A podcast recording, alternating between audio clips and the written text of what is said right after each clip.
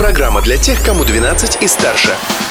Колесо истории на «Спутник FM.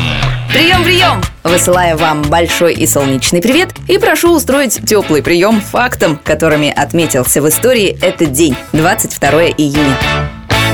События дня. На исходе самой короткой ночи года, 22 июня 1941 фашистская Германия напала на СССР. Началась самая страшная и кровопролитная война в истории нашей планеты.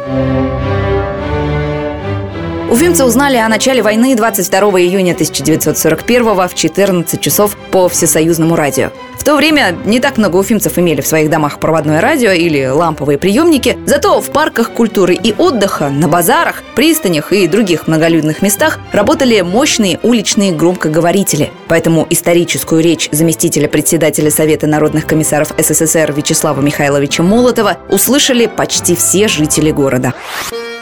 Сразу после объявления войны в столице Башкирии прошли многолюдные антивоенные митинги. Самый крупный митинг, на котором присутствовало больше 10 тысяч человек, состоялся в 8 часов вечера того же дня на площади перед клубом моторного завода «Ударник». Участники митинга договорились работать еще лучше и единогласно приняли резолюцию, в которой говорилось «Мы уверены, что Красная Армия даст отпор взорвавшемуся врагу и добьется над ним победы». Через долгих 1418 дней Великая Победа была добыта, но миллионы советских людей до нее не дожили. В память об этом сегодня, 22 июня, отмечается День памяти и скорби.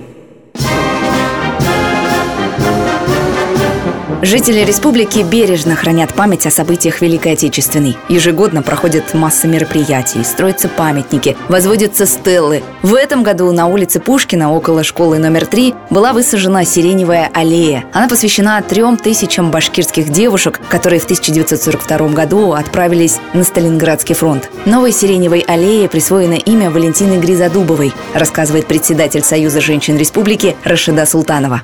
Валентина Гризодубова единственная женщина-летчица, которая командовала во время войны мужским полком летчиков. Она в 1937 году и с ней вместе еще двое женщин провели первый в мире беспосадочный перелет в течение 24 часов от Москвы до Казахстана. Сирень для посадки памятной аллеи выбрали не случайно. Именно с букетами этого ароматного кустарника встречали советских воинов-освободителей, которые возвращались домой в победном 45-м.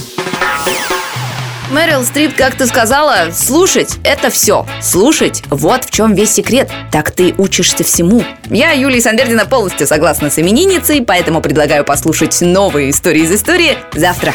Колесо истории на «Спутник FM.